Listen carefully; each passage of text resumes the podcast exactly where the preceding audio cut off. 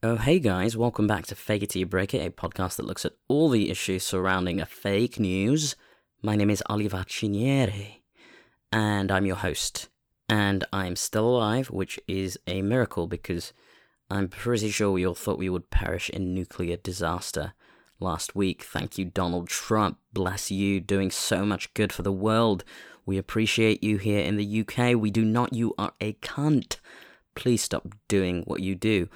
He can't. Can't help himself, can he? Uh, yeah, so this is a podcast about fake news, even though I just started off with a roast uh, of Trump. I don't know if that was a roast, it was something.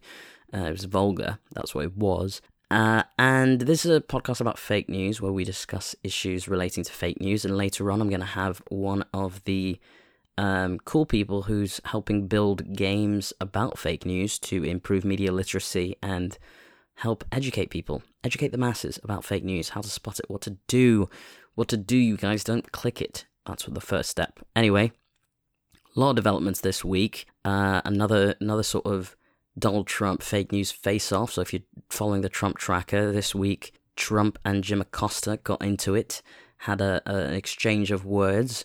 He called Jim Acosta, who's a pretty established journalist for CNN, fake news and told him he didn't listen to fake news. He was fake news, and then he like scurried away like a little b b word, like a little bitch, because that's Trump. Trump's just a big baby, and I hate him. Anyway, uh, it's all been kicking off in the states, and I've got to tell you guys, when I bought a plane ticket one way from America to London on November twenty first of two thousand and sixteen people were like, that's so drastic. You're being so drastic. Fucking relax. I will not relax. Because as you've seen in America this past week, uh, this is real news, not fake news. Uh, t- terrible showing of the alt right, who are basically are racists in Ray Bans, who who essentially do all the bits that the KKK do without the the masks. If you ask me, the masks are gone. Um, something that amused me greatly about that whole event, which was rather tragic, was the fact that all of these racists marched with tiki torches. That in itself was kind of hilarious because, like, fucking build fire. You're man, you're the best, right? So figure it out. No, they go, go to, you know, Home Depot and, and get some t- tiki torches.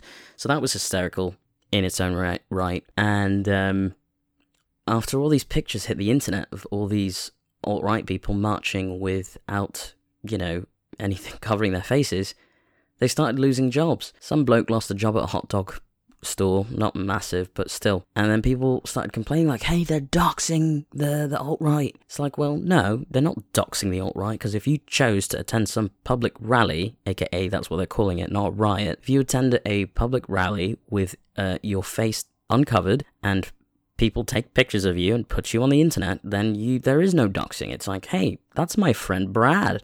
Oh my god. I didn't know Brad was a racist. Oh, yikes. You probably did because Brad is very problematic in your friend group. He probably says things like, blacks suck, if not worse. You know what I mean? Like, so, um, uh, there was some bloke who, who his family disowned him. That was fucking epic. I thought that was pretty cool. Uh, this is not in any way, shape, or form related to fake news. It is truthful news. This is all real stuff I'm talking about. But it's just things that I've been thinking on this week. And, um, you know, I don't know. I, I think the, the connection I was trying to make there was I realized things were not going to get better before they got worse in America. I figured they would get a lot worse before they got better. And I wasn't sticking around for the getting better bit. You know what I mean? So here I am, safe, sound, in my studio in London. Um, what else is happening with me this week? Have I already plugged this? I don't think I have. I am heading up to Fringe in Edinburgh, Edinburgh, to do my um my show about the 2016 election. That's right, we didn't live through that for nothing. A comedy show came out of it, and if you are up there and you're hearing this, I'm performing on Saturday and Sunday at 5 o'clock at Laughing Horse at 48 Below. Yeah, it's venue 146 if you're looking for it and you're up there. Come check me out. I will be spilling all of the tea regarding the 2016 election, as it were. Anyhow, I think I've been rambling on for just enough now, and I really want you to listen to me chat to uh, someone who's super cool, and I think doing really great things, especially working with young peoples, and well, anybody that you know, has fingers and can play a game. Um, I'm going to take a little break, get some more water, And when I come back, we will be chatting to Maggie Farley. BRB.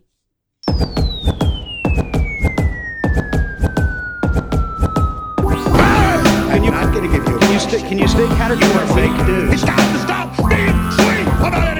Steve! Sweet! About any of this! You are fake news. Members, some members of the media were engaged in deliberately false reporting. Then explain you did not answer. Our press secretary gave me alternative facts. I'm going down there and I'm getting all fucked. Alternative facts.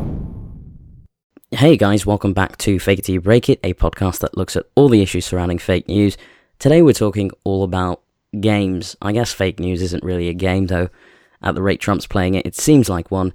Um, today's guest is a fellow at American University where she's exploring new ways to experience information and, and news. She's a former journalist with the LA Times, Maggie Farley. Maggie, welcome to the show. How are you? Good. It's my birthday. Thanks for having me. Happy birthday. That is a treat. yes, it is. For me. Um, Maggie, usually I kick off this show by asking the guest if they have any interesting stories around fake news involving family, colleagues, anything themselves. Do you have one? Oh, that's funny. Um, well, you know, we've made this game called Factitious, which is sort of fake news meets Tinder. Um, you swipe right for real news and left for, for fake news. And in the process of gathering the stories for Factitious, um, I've had to be really careful. I've been fooled a few times, actually. And not only I, but um, turns out other mainstream um, news outlets have too. But it just shows that fake news is getting more and more complicated to parse. Um, I've had to go down several levels of verification. Like, uh, there was a story that got a lot of traction about um, a protester who said that he was paid to go protest against Trump by a bunch of Hillary Clinton aged women who put an ad on Craigslist. And they said they were going to pay him $3,500 to protest and to beat people up. And uh, it, uh, I saw this story on um, several credible outlets. And I even went to Craigslist to see if the ad was still there, and it was. But it turns out that the guy made up the story, and he made up the ad and put it on Craigslist, and it was finally debunked. But Wow. you really have to dig deep some. You, I mean, you you did all of your homework. You you you you said, okay, a lot of media is covering this, but I'm gonna snoop about. I'm gonna find the ad on Craigslist. It's there. Sounds like it's true, but it's not true. Yeah, I think that is something people are kind of gonna have to be mindful of as um, fake news gets smarter, if you will. People are, are, are quickly realizing how they have to adjust to game the system because look, no one wants to miss out on that ad revenue, right? Like everyone wants that money, that cash cow, that that partisan cash t- cow that you can tap into because divisive rhetoric on both sides turns out to be quite, kind of a big thing. Um, Yeah. Okay, anyway. know, the technology just is getting more and more sophisticated.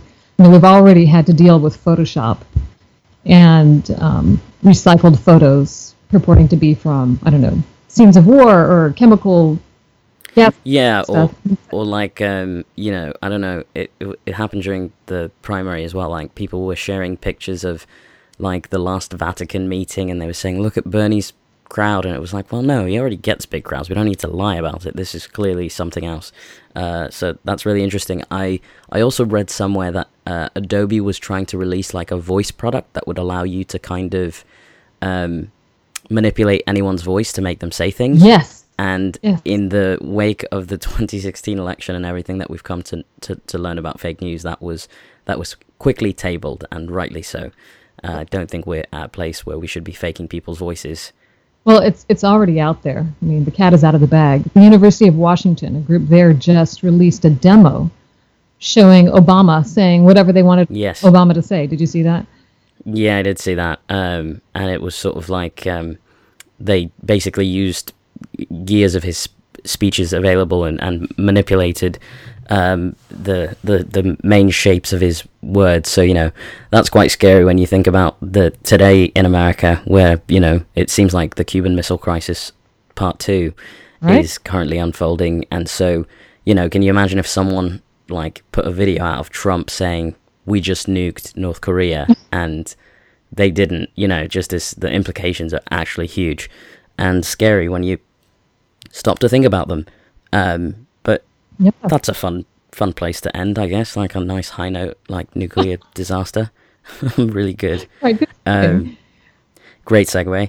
Uh, so, in topical news, there's a, a couple of pieces I want to bring to your attention, especially with your journalism background. So, the Daily News, there was a um, an opinion piece, and it's uh, real and fake news and why it matters in a democracy. People in power don't determine the truth.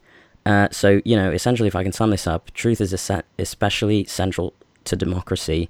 Truth ensures a kind of equality Someone with less power can speak truth to power, leveling the playing field of political debate. To destroy liberal democracy, it is essential to attack the truth. Without truth, there remains only power. A free and critical press guided by the truth is therefore of the at the very center of any democratic system. So I love that. you know, yeah, I, I, I, just kind of like hit it on the head where, you know, it's fine that we make fun of Venezuela or we want to, you know, put boots in the ground to resolve the Venezuelan situation because that authoritarian regi- regime is very clear, right? And I think the thing that makes American democracy or democracies in general great is that there is that freedom to speak truth to power.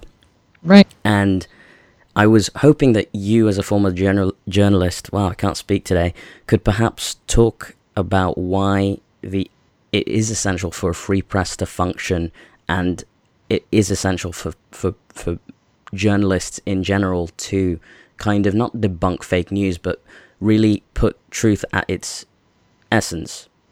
Oh, that's a really good question, and I love the way uh, the quote put it that it's essential to a democracy to have information, and then someone with a small voice can speak truth to power, speak back to that that big voice. And one of the virtues of the internet is that it amplifies the small voices. Um, but that's also the downside of the internet because anybody can publish and anybody can put their voice out there without going through the standard protocols of you know old school journalism, which is checking your facts, being accountable for what you put out there. If you make a mistake, correct it, even though the corrections don't always reach as far as you'd like. Um, triangulating your sources. You know, don't rely on one anonymous source because they may have an axe to grind. Um, so these are the things that most journalists learn um, most old school journalists working for legacy media organizations. Um, but if anybody can publish, you know, here we are. We're doing a podcast, which is really cool. But um, you know, not everybody is as responsible as you are. Right, and I also don't make wild claims on here, but I do love what you say about. I think this is something that I really would love to get your thoughts on as well. Is this notion that you know anyone with an IP address and with a website can publish? And I don't know if you've been following the Louise Mensch um, saga at all, but this is a, a key example of how the internet, combined with someone who has a little bit of know-how can then kind of foster this this this sort of um, well really unsustainable news outlet which is ultimately unreliable. You know a lot of people say you got to trust like um, independent journalists. And i'm like trust me i'm all for independent journalists but independent journalist louise mensch is not. Um, you know it's that sort of thing of like well i heard and now i'm quoting it as fact and the facts are wrong. They're not aligning with what maybe a new york times or, or even a huffington post who's out there actually got reporters really working the story and maybe they're, they're not rushing to release it because they want to make sure they do what you've said like verify triangle, triangulate sources and all that uh, but Louise Mensch just hits publish and it's in, on Twitter. She's got a large following and suddenly it's gaining traction. And then, you know, next thing you know, there's an actual politician referencing something she's published, even though it's incorrect. Right, and you know, once in a while she'll she'll get it right, and then that just confuses everybody all the more. Um, A broken clock's right at least twice, twice a day. a day. yes, I love that quote. Um, yes, it's really difficult um, to fight fake news, and you can do it at the source, um, at the supply side, and try to educate the people who are making news to adhere to certain standards. And then you can do, uh, you can sort of uh, attack the uh, demand side, which is educate the consumer of news about how to recognize when you're being spun or manipulated or fooled or hoaxed. And that's sort of what the factitious game is trying to do. It's a, a playful way for people to learn about the red flags of fake news. Amazing. We will talk about Factitious in just two secs. It's a fun game, and I've loved playing it, and I've loved watching other people play it. So I make other people. We'll talk about it in a second. um, but the second topical news item is um, I don't know if you've seen this, but Trump has launched a real news show to combat fake news, and it's hosted by his daughter in law. I don't know if you've seen it, I've but I'm it. curious to get your thoughts. Yes. Lara Trump. So I just showed this to a classroom full of journalism students and asked them what it was. Was it real news? What did they say? was it fake news? And so they decided it's it was a press conference, basically. That is that. I'm sorry. That makes me laugh because I've got some statistics that will maybe um, help us shape what this really was. Um, so I believe this is leaning into we're we're kind of drifting into like state-sponsored television zone here, but right. Well, propaganda was definitely mentioned. Propaganda, PR spin, but nobody mistook it for news. That's fine. So the, the the first video I believe was something like two and a half minutes long, but it was also viewed by 1.7 million people. Um, and you know, I believe Lara Trump signs off by saying, "Thanks for joining us, everybody," and that is the real news. Right. And now the reason I want to highlight the size of it is because as someone who works in digital media, like length is important when you're trying to uh, reach people and reach a specific type of person. Right. So we understand the implication of Facebook in the 2016 election and in Brexit and all of these things that have just happened recently. And so when you look at what they've put together, news, we all agree like a standard news program would be at least a half hour. I mean, you know, you can get these like 15 minute snippets that CNN will run, you know, throughout the day. But uh, I think half an hour is probably where you're at for a, a standard news program. But this is just Lara Trump rif- rattling off, um, you know, 15 things that Trump has done that week so that then this can be promoted to Trump supporters and they can go, see, this is the real news. Trump is doing stuff. What about all those things he did? Because we just saw on Facebook. Um, and I think to dismiss this as as nothing would be sort of like akin to the mistake that everyone made dismissing Trump and saying, eh, what was the big deal? Like, eh, it, he's not going to get out of the, you know, the primary. I think when you start looking towards 2018, things like this will matter. Oh, for sure. And one of the brilliant things that Trump figured out is that he could take his message directly to the people. He didn't have to entertain journalists and their probing questions and their nitpicking on the facts. He could just say whatever he wanted. He could tweet it out. Now he's got his own little um, sponsored news broadcast.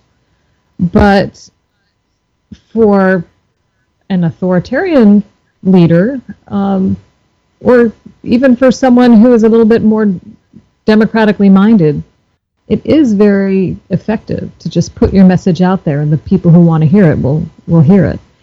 And I, feel a bit guilty because um, out of those million and a half clicks, I was probably ten of them. That's fair. Because I was watching it over Um, and over and showing it to students and, and parsing it a bit. But um, I think there is a You're doing it for education, so that count. That's fine. If you're going to support Trump, do it for someone else's betterment. But this Um, is the problem because uh, well, there's there's the curiosity factor. I mean, everybody wants to know what Trump is tweeting, whether they agree with it or not. So it's not necessarily that they're his supporters, but they are his followers. And then Oh, um, yeah. Twitter audit found that a good portion of those, they estimated up to two thirds, were bots. So not even real people, just um, fake accounts that were created to amplify the message. So those numbers Yeah. are really tricky but it does point up the fact of of amplification and how fast how fast um, these things can spread. Yeah, They quickly become viral, and what is popular becomes more popular because of the algorithms. Yes, yeah, trust me. You we can have a whole discussion on echo chambers, but instead of doing that, I am going to talk to you. I want you to talk to me about factitious. I want to know like why you why you came up with it, how it came to be and how you got it done fairly quickly because if you think about some of these things that take ages to kind of come to fruition, especially when there's like database and programming involved. Uh, tell tell me about Factitious. And for those of you who don't know, Factitious is a online video game that helps you combat fake news. So the the latest version is now mobile. It's on the it's on your cell phone, and uh, we did that because we wanted it to be quicker and have more action and just appeal to younger people who are more familiar with Tinder and know about swiping right and swiping left. And you know, when you're really going on the fake news game, it looks like you're actually going to have a really hot weekend. You know, lining up the. but the truth is, we started talking about it two years ago, about the time that Trump announced his presidential candidacy, and Oh, wow. he uh, was still being covered as an entertainment figure. You know, as the guy who had the Apprentice show, and um, his candidacy wasn't even be- being covered in political pages. And we put him in our first version of the game, the online game, as kind of the figure of fun who'd come on the screen when you got the answer wrong and say, "You loser." but, but as How far we've come. I know. As we get so quaint, as we gain momentum, as he gained momentum, we realized that he couldn't play that role in the game because he was quickly taking on another role, which was sort of the generator of fake news, and a lot of fake news is being propagated about him. So now he's still in the game, but in just a very, very different form. Um, and you said we did it quickly. Actually, we did the mobile version quickly when um, fake news is really becoming a thing. But when we first started, it was more news literacy oriented. I was working with the News Literacy Project here in the United States, which is a program designed to teach high school students how to parse the news, how to know what to believe out of all that information out there. And it used to be quite quaint. You know, we were worried about them mistaking opinion for news or advertising for news Right. or parody and um, satire. And then fake news with a capital F and a capital N became a real thing, and now it's become quite a pernicious thing and um, very, very difficult to sort out. And do you have any sort of, you know, um, idea of how it's being received? Uh, are people using and how people are using it? Like, are people using this in schools? I'm I'm particularly fascinated with news literacy, especially because it's not a standard thing that is taught in schools or necessarily taught in classes. But you know, um, I, I just wonder how how you feel it's being received so far. Yeah, so the News Literacy Project is picking it up, and they're going to use it as part of their digital curriculum. And it's um, it's open source, so it, it's designed for people to sort of play with it and amend it, and people are using it for studies about um, cognitive bias and uh, the psychology of perception and all sorts of things. So it's gotten some really interesting feedback. And just as a game, people people have played almost a million and a half rounds by now. Wow. But Wow, that's more people that attended uh, that than attended Trump's uh, inauguration. Congrats. yes, well, those numbers may be real or they may be not. but um, I think we know. yes, um, but the ultimate compliment is that the game has been copied um, by two other groups um, with the the same idea and the swiping Tinder-like interface. Well, well, well. We're taking Uh, that as well. a compliment. Flattery, yes, yes. Uh, in in other circles, it might have been plagiarism, but in this instance, it is. The more fake news awareness, I suppose, the better for for everybody. Um, but what's interesting to me is that there's not just one fake news game out there, and uh, I don't know if you saw this, but uh, there's a game called um, Play the Literal Trump Card. Fake news is now a card game and a business, and basically, there's this new card game where each player gets t- a turn to read from a set of quotes that have been uttered by either Donald Trump, Kellyanne Conway, Steve Bannon, Reince Priebus, R.I.P., Ben Carson, Sean Spicer, R.I.P., or Mike Pence. uh, the twist is uh, the quote might also be deceptive and be fake news. Uh, so each player guesses who they think said the quote, or if it's fake news, and if they are right, they win a point. The first person to 11 points wins. And so I thought I might play around with you if you if you're keen. That sounds Okay. fun. I, I hope this round includes the uh, Scaramucci quote. I would not have I, yeah, I don't think we'll have that in here. But but then again, he wasn't in the administration long enough to get into the board game, so he would have had to been there longer than two weeks, I believe. Um, okay, here's the first quote. Most women say, "Please speak to me from the waist up, my brain, my eyes." Who said that? Must be Kellyanne Conway. No. Yeah, ding ding. Oh, yeah. yeah, yeah. No, you're gonna second guess yourself. You're right. You're right. You're right. You got it. Okay. Here's one. An extredi- an ex- I can't even say this. An extremely credible source has called my office and told me that Barack Obama's birth certificate Trump. is a fraud. Trump. Yep, c- correct, correct. Um, okay, they're either a victim of race, they're a victim of sexual preference, they're a victim of gender, all of all about victimhood, and the United States is the great oppressor, oppressor, not the great liberator. Oh, that sounds too literate to be the president. Um, maybe Steve Bannon. Oh my God, you're three for three! Wow, I did not make this this very very difficult, or maybe it's just they're just that transparent. Uh, okay. Here's one for you. Some mischievous liberal at Disney assumes that Mulan's story will cause a quiet change in the next generation's attitude about women in combat, and they might just be right. Oh, that's interesting. Do do do do do do do do I need a do do. You got one? I need a hint. Lifeline. Uh, you need you need to phone a friend, man. We are confusing all of these games today. Right. Uh, he is still in the administration, and this is a real quote. And he is a terrible human, so that should narrow it down for you. Steve Miller.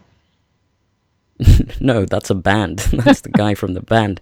Uh, no, it isn't Steve Bannon. It's a quote from Mike Pence. No, no Steve He Miller's was- the other terrible human, the one that looks like Oh yeah. Oh my Pee- God. Yes, the one that looks like an alien. or Yes. Herman. Big forehead. Yeah, yeah, yeah. Yes, yes, Nazi. Yes, of course. I just tend to block the Nazis in the administration out of my brain. I just pretend they don't exist, which might not be the best way of dealing with it, but it's working because I literally forgot that Steve Miller was a person in the administration.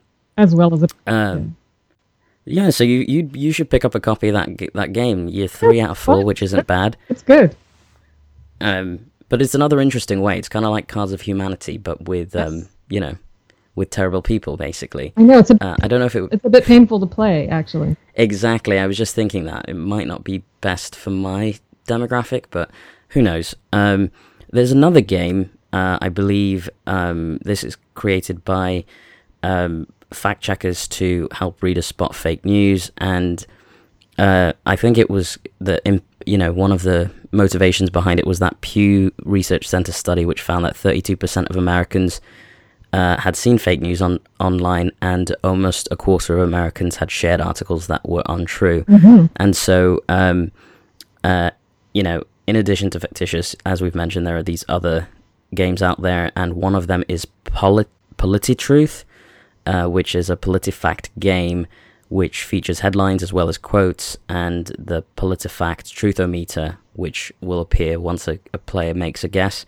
And um, I think the thing that was interesting to me about this was that uh, the game has a Super Nintendo vibe, and, and as someone who kind of grew up with video games and specifically Super Nintendo, it really leans into like they went all out with the theme, keeping it thematic, and you know, like right down to the the point where you enter your name after you've won or lost. Um, it's like you put your initials in, so had a very sort of nostalgic feel. Um, but um, I'm wondering if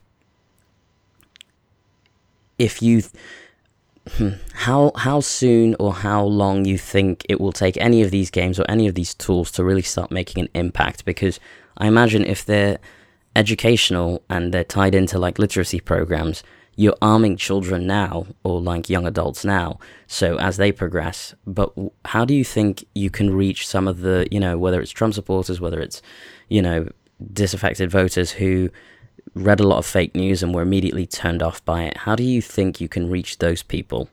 That's an excellent question because a lot of Trump supporters are are not in our audience by self-selection. I mean, if you did a Venn diagram of the people who are really interested in ferreting out fake news and, and digging for the truth, and the people who are true believers of, of the president and really like his message and don't care about the facts, you put those two circles together, there wouldn't be much overlap in the middle.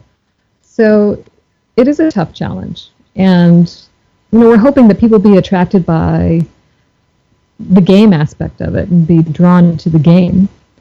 Um, but the truth is that it's hard to reach the very audience that we're trying to affect the most. Do you know if your like digital team has tried doing any promotion to specific audiences, whether it's on Facebook, like testing different ad sets? Um, these people, I just learned, respond very highly to Alex Jones products, and they buy those all from like advertisements on his website. And so I'm wondering if there's a way to sort of like I don't know if you've seen um, John Oliver and some of the things he's done, where he basically takes out adverts and kind of promotes his agenda that way, and I wouldn't call it an agenda, but uh, it's very hysterical. Um, and so, have you guys thought about maybe targeting some of these Trump supporters or these disaffected voters w- across digital mediums, or is it one of those situations where you guys don't have like six-figure budgets to play around with, so you're just doing it the old-fashioned way? Yeah, we're doing it out of university, so so, so even non-existent budget. pretty much. Um, but it has gotten a lot of traction, which is interesting. Um, but one virtue of doing it at a university is that you're all set up there to do studies on the efficacy. And so we'll be doing that this year. And um, also through the News Literacy Project, they have their own assessments so they can see what's effective in the schools. So that's kind of interesting.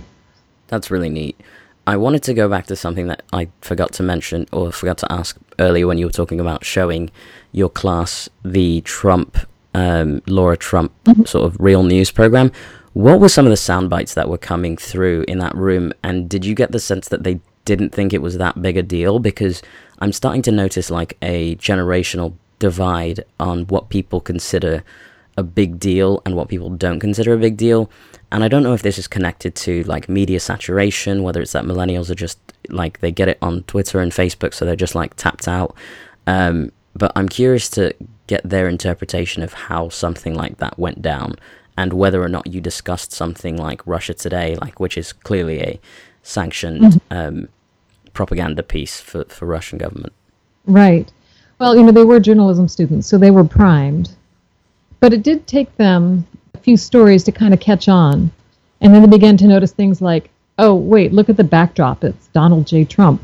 And look at the URL. It's Donald J. Trump. And what is mm-hmm. it's Lara Trump.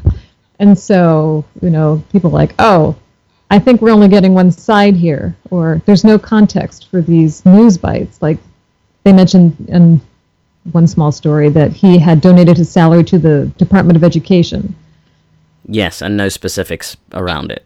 and but didn't mention that he had just cut tens of millions of dollars from the Department of Education. So his hundred thousand Yeah. dollars or whatever it was wasn't going to make a dent. So they were they were primed to look for that kind of context, and so they noticed right away. I think millennials are very savvy in some sense, um, but they're also used to processing things very quickly. If it doesn't speak to them right away, you know, they'll just swipe through, click through, not take the time to really analyze before sharing, or even read the Yes. sometimes before sharing.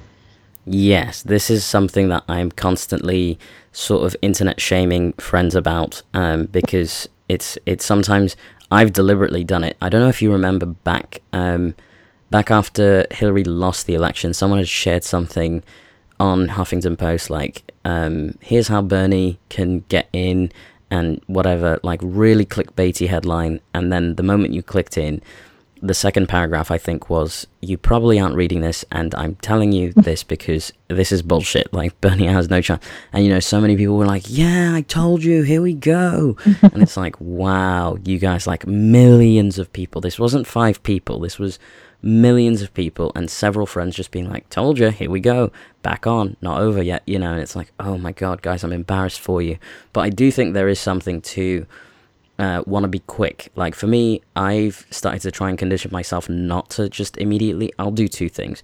One, if I'm making a joke about a news story, I'll just make a joke about a news story, and I won't try to have any sort of you know commentary around it beyond being like a joke. Um, but I've tried to condition myself to get out of the habit of reading from Twitter. And um, basically, I get a download from The Guardian each morning, so I know that is uh, real news, not hashtag fake news.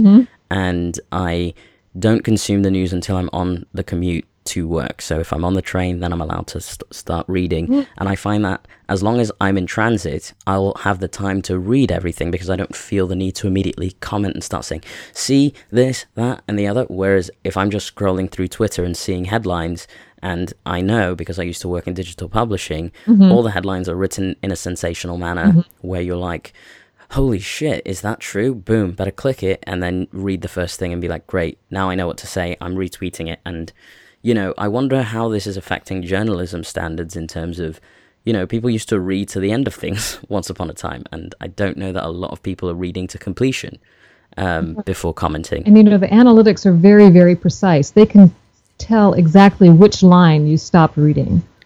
Totally. Yeah, like when you click off, like they, yeah. Right, but it, it ha- definitely has affected, you know, even legacy media. Like I went onto AOL.com. I think that was the link um, to the Lara Trump broad. Yes, it, it was, yes. And I was looking at the portal page on AOL.com, and I thought, wait, is this fake news? Is this a, a copycat page? Because there are a lot of those.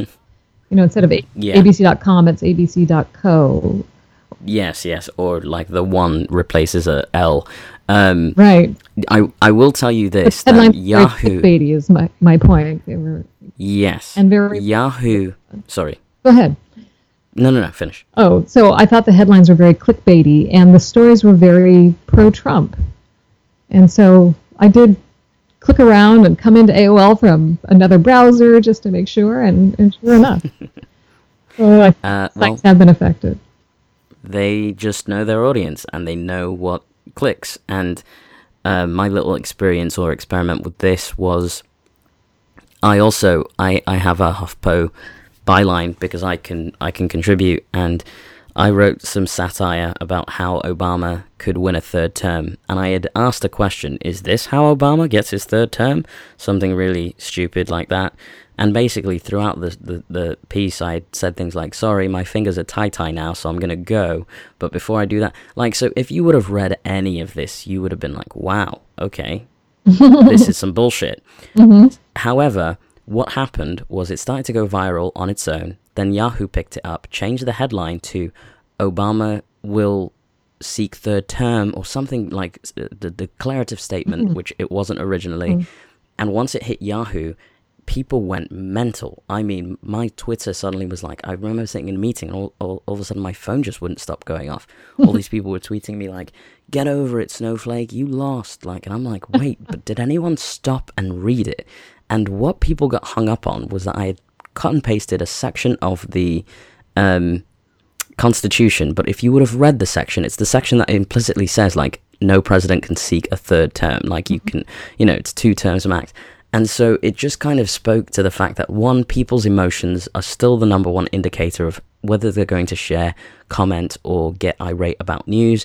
And two, people don't really read. So, um, you know, I don't know what that says for the future of digital media. Maybe it is that video is just where we're heading, and we better just hope and pray that that that you know the New York Times has enough videographers to keep up with this demand. But I don't know. I'm I'm curious to see how this all pla- plays out over the next few years. Well, you said something very salient, which is news that makes you feel emotional or angry is the news that's most often shared. And it's true. And studies have found that um, our brains are hardwired for fake news. They, our brains light up when we read something that makes you angry or emotional or righteous or smug. You know, it has that sort of reaction. Um, then it's more likely to be shared. Totally, because That's really hard to fight fake news.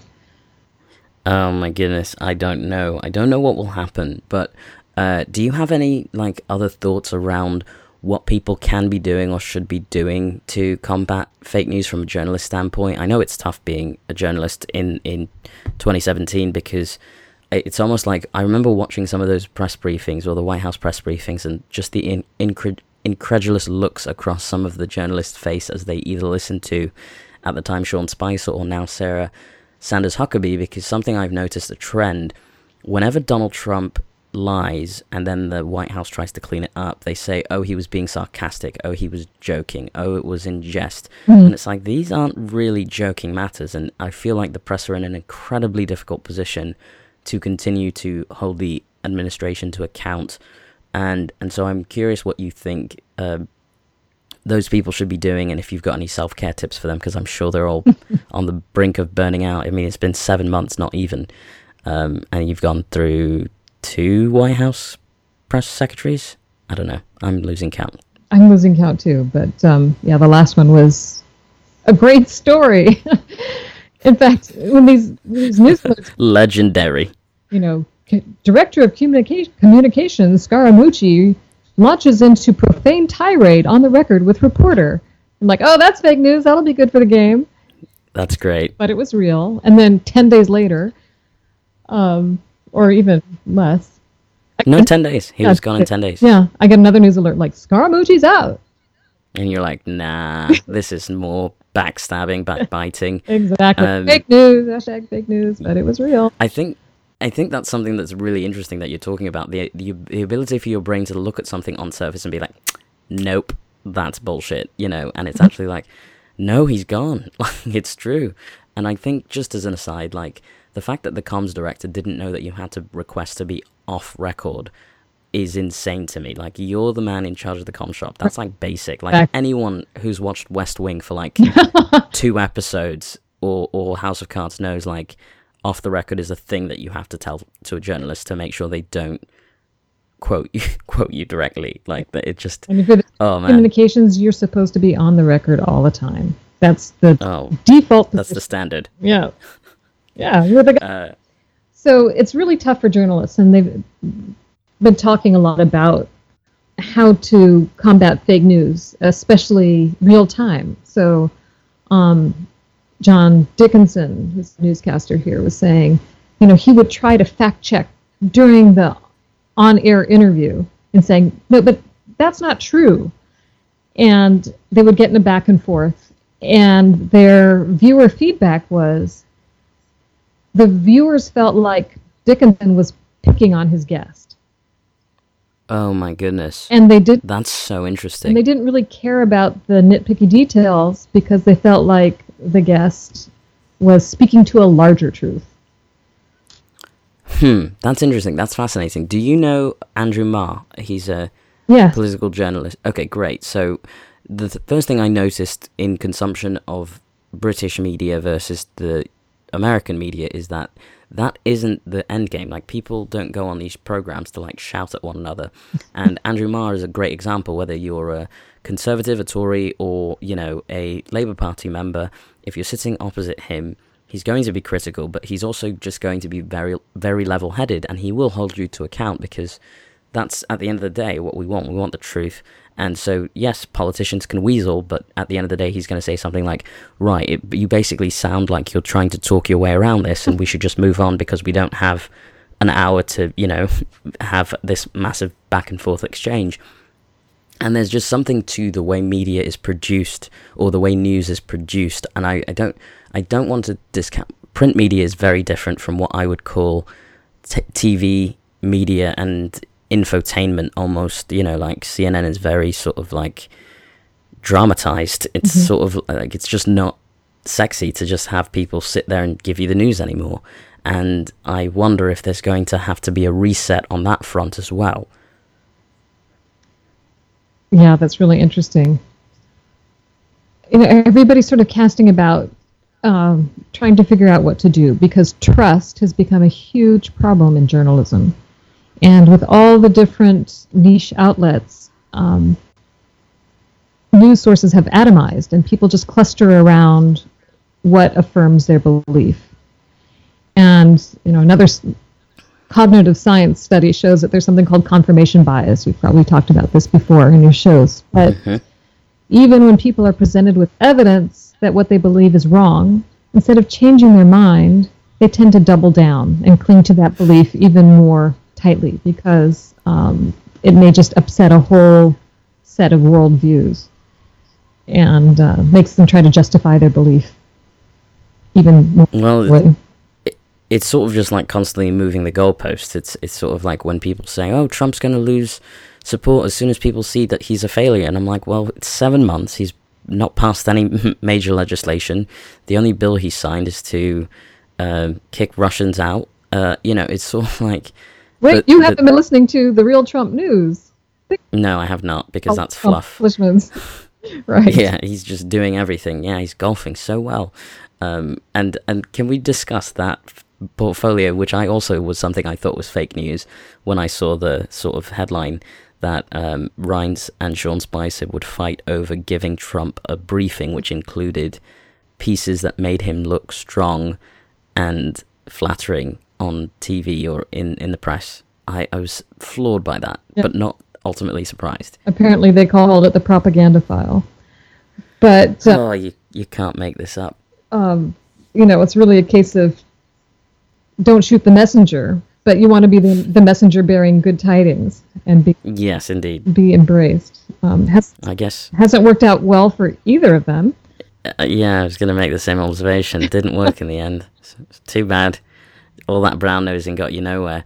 Um, but it- this is. Uh, that he he is in his own little echo chamber, surrounded by sycophants and by people who tell him what he wants to hear, and they confirm his own opinions instead of having a healthy debate about what's right. And that's why people are terrified about North Korea right now and all sorts of other issues.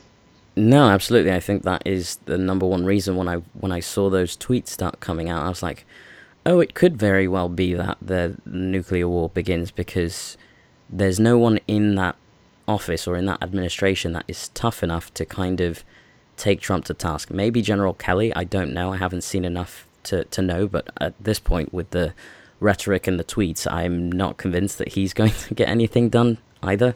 And so I think we're going to just see an exhausted cast of people continuing to rotate in and out of that administration like musical chairs because at some point you have to give your you have to take your sanity. Um, I don't know how much I, I just wonder what Kellyanne Conway's career will look like after four years in the White House if she makes it four years in the White House. Like I'm constantly fascinated about where these people go after this because there is so much stink on you after this experience. I, I don't know how you save face. I don't. Well, there are lots of people coming out of the White House that we can watch to see what happens with them. Um, Yeah. But it's interesting, you know, the fact that the generals are in there General Kelly, General Mattis, General Master. Um, people were thinking, well, they will speak truth to power because it's really in their interest not to have false information. You know, it's one thing about what you put out to the public, but in what information you're giving the president um, and what information you're going to operate the military on, um, it's really important that it's factual. And yeah and Kelly seems to have been um, sitting on the president a little bit, but with the North Korea thing, I've been thinking, where are the generals? Or with the Venezuelan thing, I, I was really taken aback by that, watching him on that cruise or wherever he was. And, you know, Nikki Haley is standing to his left, and I saw her face when he said that, and she almost did a double take. She was stunned. um, and so, you know, when you're on the back foot because your own boss won't put his, you know, foot in his mouth, it's kind of. Um, a disadvantage. You're operating from a disadvantaged position. And also, if you're telling everyone what the fucking deal is before you've done anything, it's like they know now. It's like, well, we've got people all over. We know that everyone knows where the American bases are uh, throughout the world. This isn't like secretive information. And, you know, it's like there's no secret that the US military is exceptional, but at the same rate, there's also like, you know, restraint that one must use, you know, and I think President Ford's uh, remark, um, or was it Carter? I'm sorry, not Ford. Um, Jimmy Carter's statement after all this escalation between North Carolina, North Carolina, North Korea, and America was really kind of apt. Where it's like we shouldn't be, you know, just not, you know, playing into this thing of like uh, an endless game of chicken where we both like say crazy things and then just wait for someone to go, well, fuck it, I'm gonna hit it. You know, um, we should be working to de-escalate and working to ultimately get to uh, the goal of I don't know if nuclear disarmament is still the goal anymore, but at this rate, who knows? Um, you know, th- that was another thing. I think it's containment, just like we very effectively have contained North Carolina's secret nuclear program. Nobody knows about it, right? No, no one does yet. No, but you know, UNC. If you get there, Yeah. it's deep beneath the Tar Heels um, arena. Um, the other thing I wanted to ask was, did you see that um, Trump's remarks about how in the first six months he had renovated the nuclear program? Did you?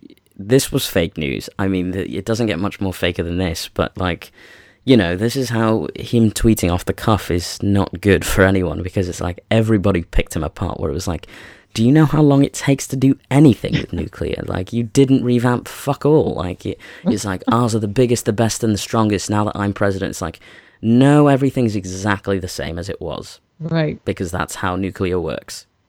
right, right. We still have enough weapons to blow up the world several times over. We do, indeed. Um, I think that's a fun stopping place. I don't know why I stop at the most terrible times, but that's just going to be, I guess that's a callback. That's just how it's going to go today. Um, Maggie, where can we find you on Twitter and where can people download or play Fact Factilicious? factitious. Factitious. It's factitious. Yeah, But I like it because it's delicious, so that's why I've done that. that Factitious. is that is a great name. Factilicious. Maybe that's that's it's part maybe two. that's the food branch out when you branch out into food you want to learn about fake news but you also want something sweet that's to right. eat when you do it If you get partner get- with cinnabon That's right. You get a chocolate. i'll never cake. leave Um, so you can find the game at factitiousgame.com. And um, my Twitter is at Magalista, but I have to say I'm not really. Um, you're not a tweeter that's okay I'm a lurker, not a tweeter. hey sometimes that's the best place to be i'm a facebook lurker now because after the echo chamber disaster that was 2016 Hmm. i im- i imploded that so i'm not on facebook in the way that people think i would be but i am there just to kind of peruse and see what the people are saying and pop into these groups man absolutely mental Yeah. Maggie, I- this has been really great. Yes. Nice to talk to you. I'm glad we finally uh, got it to happen. Yeah, indeed. Um, well, w- best of luck in the future, and uh, we look forward to seeing what comes next with the game. Okay. Thanks very much. Yeah, cheers. Bye bye. Forever